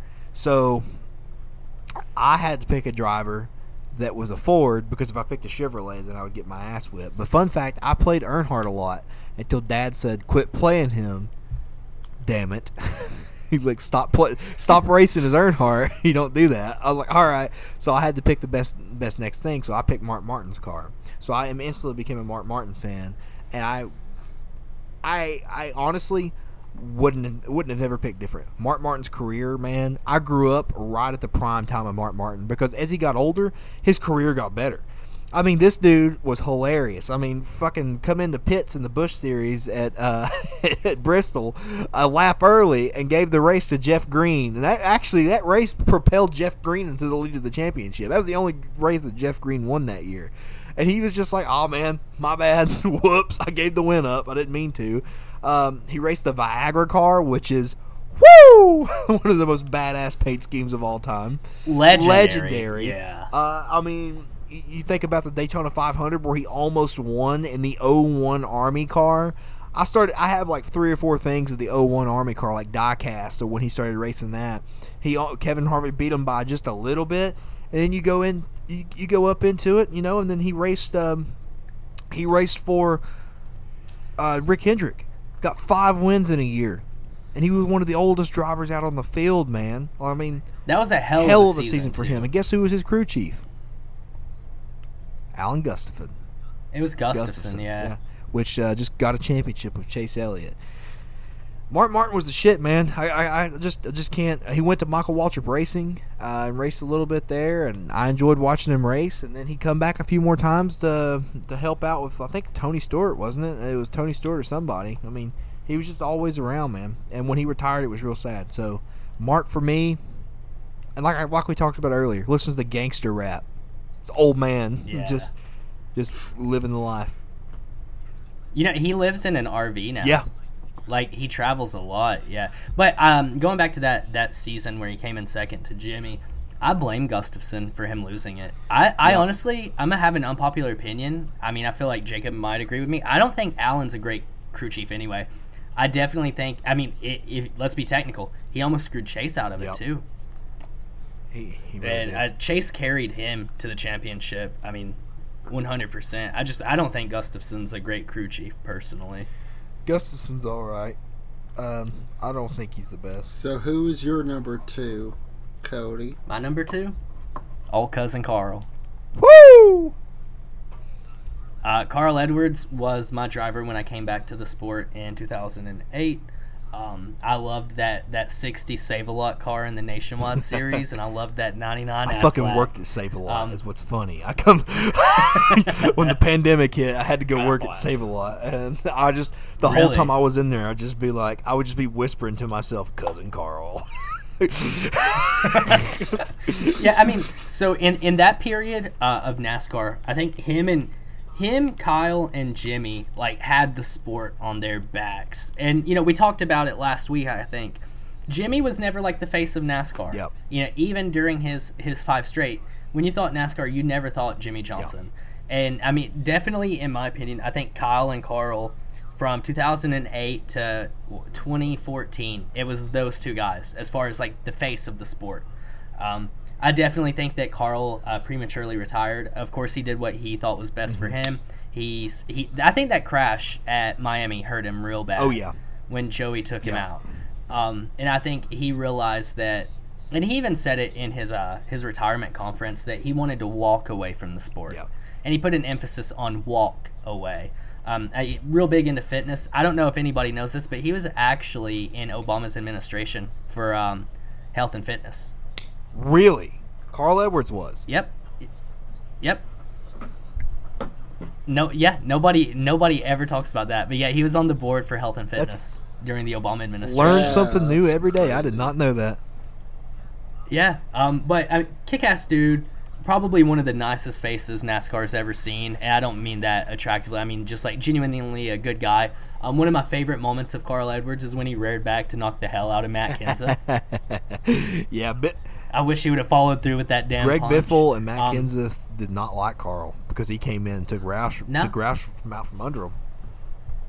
Yeah, but for some reason, Roush kept putting the car under the seventeen instead of the ninety-nine. Carl Edwards came in second, what, twice? Yeah. Yeah, and I mean, the Tony Stewart one, uh-huh, you know, had Carl led one more lap or, you know, earlier in the season he would have won. But it is what it is there. I think Carl Edwards is also one of the greatest to never do it as well. I think he's in that argument with Denny and Mark he is. Martin. He is. He's a great driver. All right. All right, Cooper, who is your number two? Chad Little. Dale Senior Dale Senior Dale Senior Yes.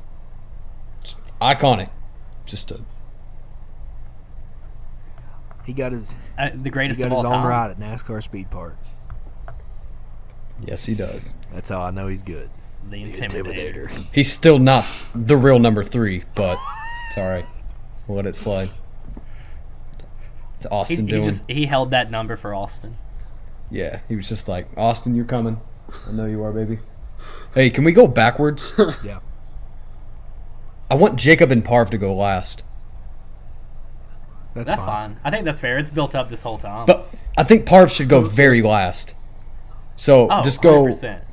Yeah, go Cody and then me, and then we'll go Jacob, Parv. So that my number one of all time, uh, it's a given. Senior. Okay. Uh, there, there is no, uh, no one else will ever match Dale Earnhardt's skill set on the track. Uh, Dale Earnhardt was so good that he beat you mentally. Like, you were wrecking out before he even got to you. Literally, it's like when we play NASCAR with Parv and he sees us coming. Like, we're, you know, like they're already all over the track. Parv, Parv. But what Dale Earnhardt did for the sport, um, like him and him and Gordon, you know, they brought NASCAR back to life in the nineties. Their rivalry.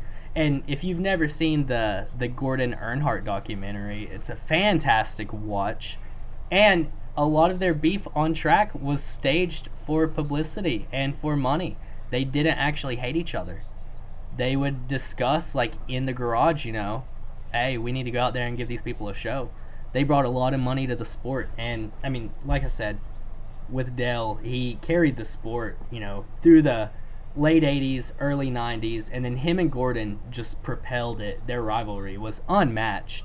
Um I mean, seven championships, what more can you say? Seven championships in a competitive era of NASCAR, yeah. too, you know, to add and, that. And um, I would say that I, I, I enjoy your pick because he was competitive all the way through his career. Oh, yeah. Yeah, I mean, his last win Definitely. came in October of the year before. So it's not like, you know, he was out there for two or three seasons without a win. I mean, a lot of people thought that Dale was going to be competitive in two thousand one for the championship. one hundred percent. Um, I think had Dale, you know, gotten to finish out his life naturally, uh, he'd be massively successful as a team owner. He would be one of the biggest personalities in the sport because he had a kick-ass personality too. Oh, I think yeah. that's overlooked a lot. Kick-ass personality. And, you know, people, you either love Dale or you hate him, but he was probably one of the nicest guys in the garages too. I mean, he did not have, you know, a mean bone in his body until he put that helmet on and strapped in. And I think Dale probably would have captured a couple more championships before retiring. That's a good pick. Drops Mike. That's a good pick. All right, Cooper, who is your number one? Can I take an intermission super quick? Is it Chad Little? Is it Chad Little? I have to pee. No, no I have you got, to pee. You gotta, you gotta buckle in, buddy. We're right at the end. All right, number one, Bubba Wallace, without a doubt. I love it. Number one has to be. So you you put didn't know about the man all the way until he came to the U T practice, strapped on a helmet, and then after that came to Bristol and raced with that helmet. That same Smoky Mountain design. That's when I got into him. All the shit he's been through now, without a doubt, it's number one. I understand. Bubba, Bubba is bringing on like not, a new a new fan base, though. He really is. Without a doubt, yeah. yeah I mean, he's I not, like, in the spectrum of the greatest. He's not, you know. He, he still has potential. He could be. He could be really great. But he's not, you know, the number one all-time driver. Just for me personally, it's Bubba. I'm going to say right now, I'm going to give it Very five fair. years before Michael Jordan switches manufacturers. Nah, he'll stick with Toyota. No way. Joe Gibbs will fuck him over somehow. It'll piss M J off. What? Jordan won't take any shit. I yeah. think that's what a lot of people aren't aren't really. He's not going to be like a, a Brad Daugherty and be like Mister Nice Guy. Jordan's the most competitive guy on this planet. I mean, he's going to do whatever he can yeah, to win. And, but I don't know if anybody noticed. Uh, there was a report put out as far as Millennial and Gen Z, which brands resonate the most with us, and NASCAR was ranked number seven for Gen Z. Holy shit. Yeah, it, that's like right there with Zoom, Twitch. Um, I forget the other brands right around it, but NASCAR was a top ten brand for people under the age of twenty-five. Yeah, I saw that. That's list. actually that's pretty, pretty dope. cool. Hmm. Ari Jacob. Number one, Carl Edwards. What? Carl Edwards is number one. I was not expecting that. Carl, Carl Edwards, listen, me I'm a Blaney either. guy through and through. I love Blaney. I think he's a great driver, but let me tell you something right now. Carl Edwards is one of the greatest to ever come into this sport and strap on a fucking helmet. I don't care what anybody says. In my opinion, he should have had two or three championships. He's the only driver to ever make me switch to manufacturers. I was a Ford guy all the way up till he went to Joe Gibbs Racing. He was able to actually make me pull for somebody that went to J G R. That right there is enough to get me into, like, invested in someone. Great paint schemes. My Hell favorite, yeah. My Preach. favorite paint scheme he ever had was the Geek Squad car because it was badass. You just didn't expect him to go riding around in that. His Kellogg's car was cool as hell. I mean, you, you, you think about his all the way from his first win to his last win. He beat Jimmy in Atlanta, come around the high side. It looked like he wasn't even going to win. Da- oh, Darryl Waltrip yeah. and Larry McReynolds call, like just went ahead and counted him out to Jimmy Johnson, and he raced his way back up there. Bi- Greg Biffle actually passed Carl Edwards at that race, and Carl Edwards passed Greg Biffle back and then went back and got Jimmy. He just had to get a, he just had to find his different line. Carl, I mean, his backflip, his signature backflip. Fun fact, Carl Edwards' backflip, man, he did it off of trucks because he raced the trucks, right? He raced a blank truck in in the truck series. It was just ninety-nine, that was it. He didn't he didn't even practice. He he won a, a, a, a well, it was I think it might have been then a Busch Series race. He won a Busch Series race, and he said when he got done, everybody was screaming backflip, and he had never done a backflip out of the car. So he was scared to death that his feet were going to catch when he went up. Oh, so, man. Yeah, he said he cleared it. But, I mean, Carl, man, I mean, you think about it. I remember, the oh God, when I was a kid, dude, when the Tony Stewart and Carl Edwards thing, which is what created this point system. I mean, if you think about it, NASCAR seen the excitement of what it was like to have somebody that close. Oh, yeah. And Carl, I, I mean, what happened happened. I mean, he didn't win. Tony come out with a better car. But without a doubt, if we were going off, off of the old system, Carl, Carl's season was phenomenal. And Carl's... Oh, what, between the two of them, they both had ten wins apiece, yes. didn't they? And, and let me tell you, Carl, Carl was just... He didn't care who you were. If you were his teammate, he was going to race you. We seen him bump Kyle Busch out of the way. Oh yeah. When he was in, when he was at J G R, Carl Edwards was the shit. I mean, if you think about people that that did the, like that, like we grew up with, Carl Edwards is the guy that we literally grew up with. He come in as a young man. Yep. If Tony, I mean, he was funny. He had personality to him.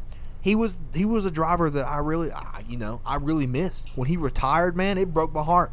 I didn't have. Oh yeah, that's I stepped away dude, from the sport. Like I was same, done. and I, I still don't have a driver. I love Blaney, and don't get me wrong, Blaney's my boy, but like I haven't had that driver that I've just like connected with. You know what I mean? I didn't know you were such a big Carl fan. Oh, I'm a huge. We could have bonded. I'm pretty over sure Jacob used to ago. wear. I'm pretty sure back in middle school, Jacob wore a Carl shirt almost every other day. I had so many Carl shirts, dude.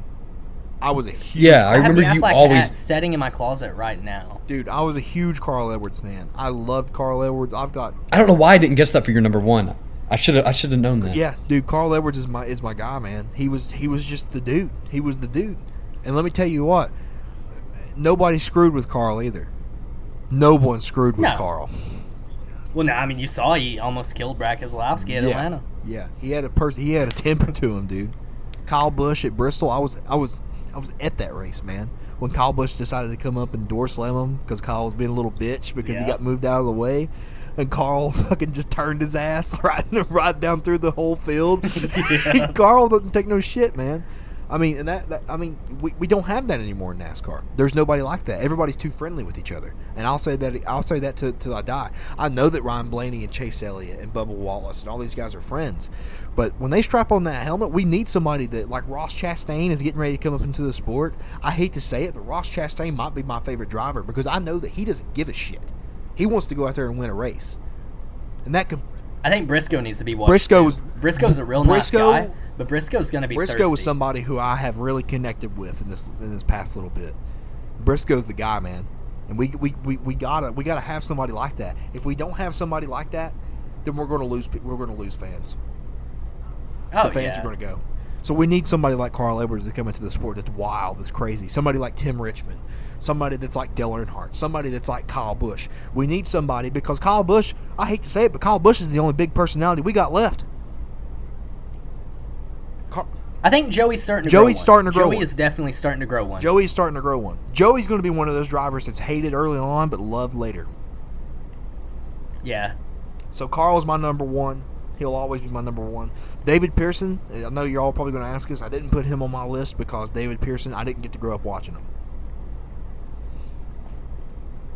That's why most of mine were modernized. Because, I mean, like, we could watch tape and, you know, if you if you study the history of NASCAR, you know, but you, this is your personal favorites. It's genuinely hard to have a favorite from nineteen seventy-three. It is, because we didn't grow up with them. And there's plenty of drivers that I know about back in the back in the day, you know. I mean, you think about all these drivers like Tiny Lund and, I mean, Ned Jarrett and shit like that. When you think about all these drivers that come up, Kelly Yarbrough, you know, these drivers that were fantastic. Yeah. Bobby Allison. There's, there's so many drivers that's out there that were great, but I didn't grow up watching them. So I don't know. I can't. I, sit, I can't sit here and attest that I watched him every Sunday. I mean, that's just like right, like how he made you yeah, feel when he won. That's like you all going out and say, "Well, hey, this was the best football team in nineteen twenty." We don't know that. Just because they just because they won a bunch of bunch of games doesn't mean shit, you know. We didn't get to watch them play. So Carl Edwards, without a doubt, my number one. I will say, the Fastenal scheme was dog shit. Oh, yeah, one hundred percent. I, Fastenal just always had a bad scheme. I don't know what it was. But Carl's my boy. All right, Parv. Uh-oh. So with that, Uh-oh. So Uh-oh. that being said, we are here at my number one. And my list, I know, has been very weird. That's a that's a real weird way of saying shit. It's my list, Jacob. Fuck you. What do you have to say, man? My number one is Mark. I knew it. I called it. I fucking called it.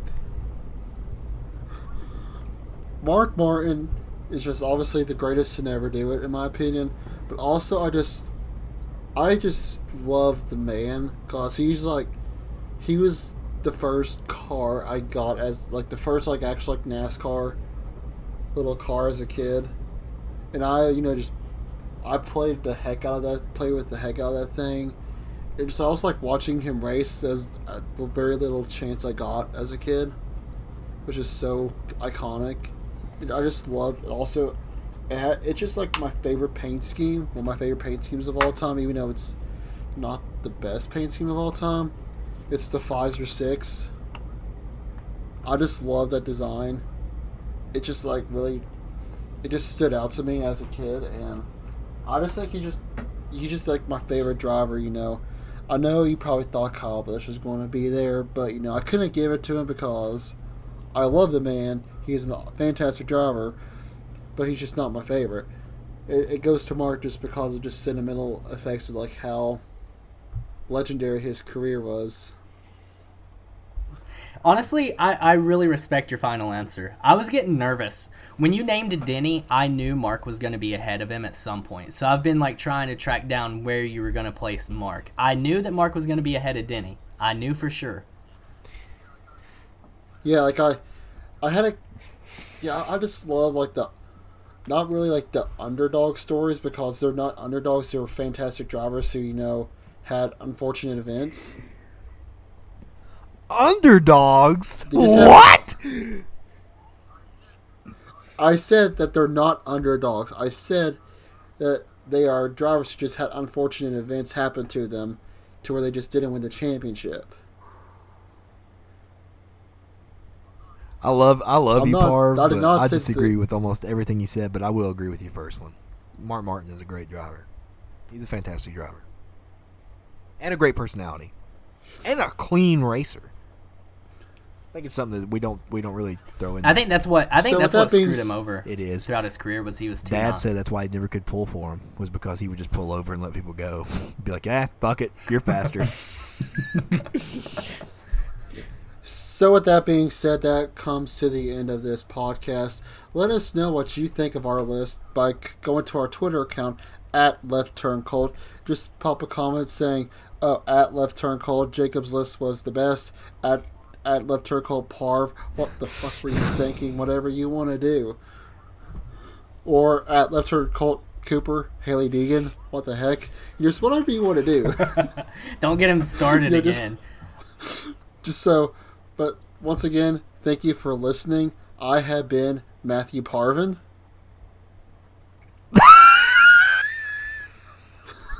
go, go on. I'm Jacob Lewis.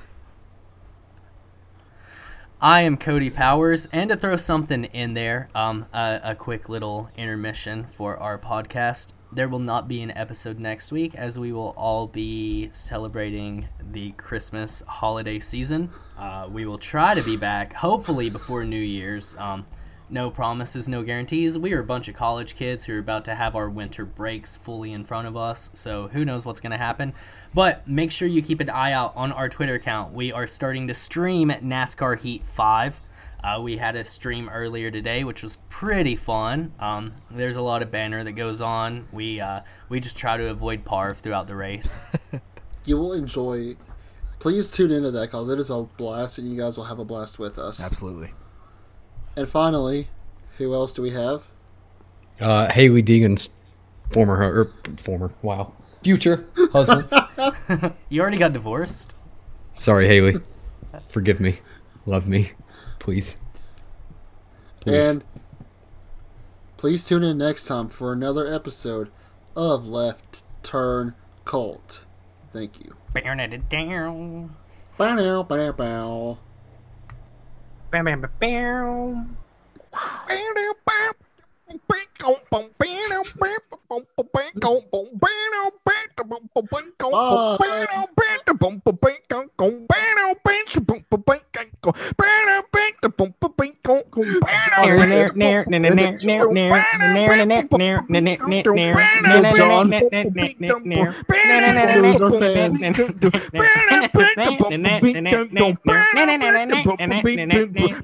John.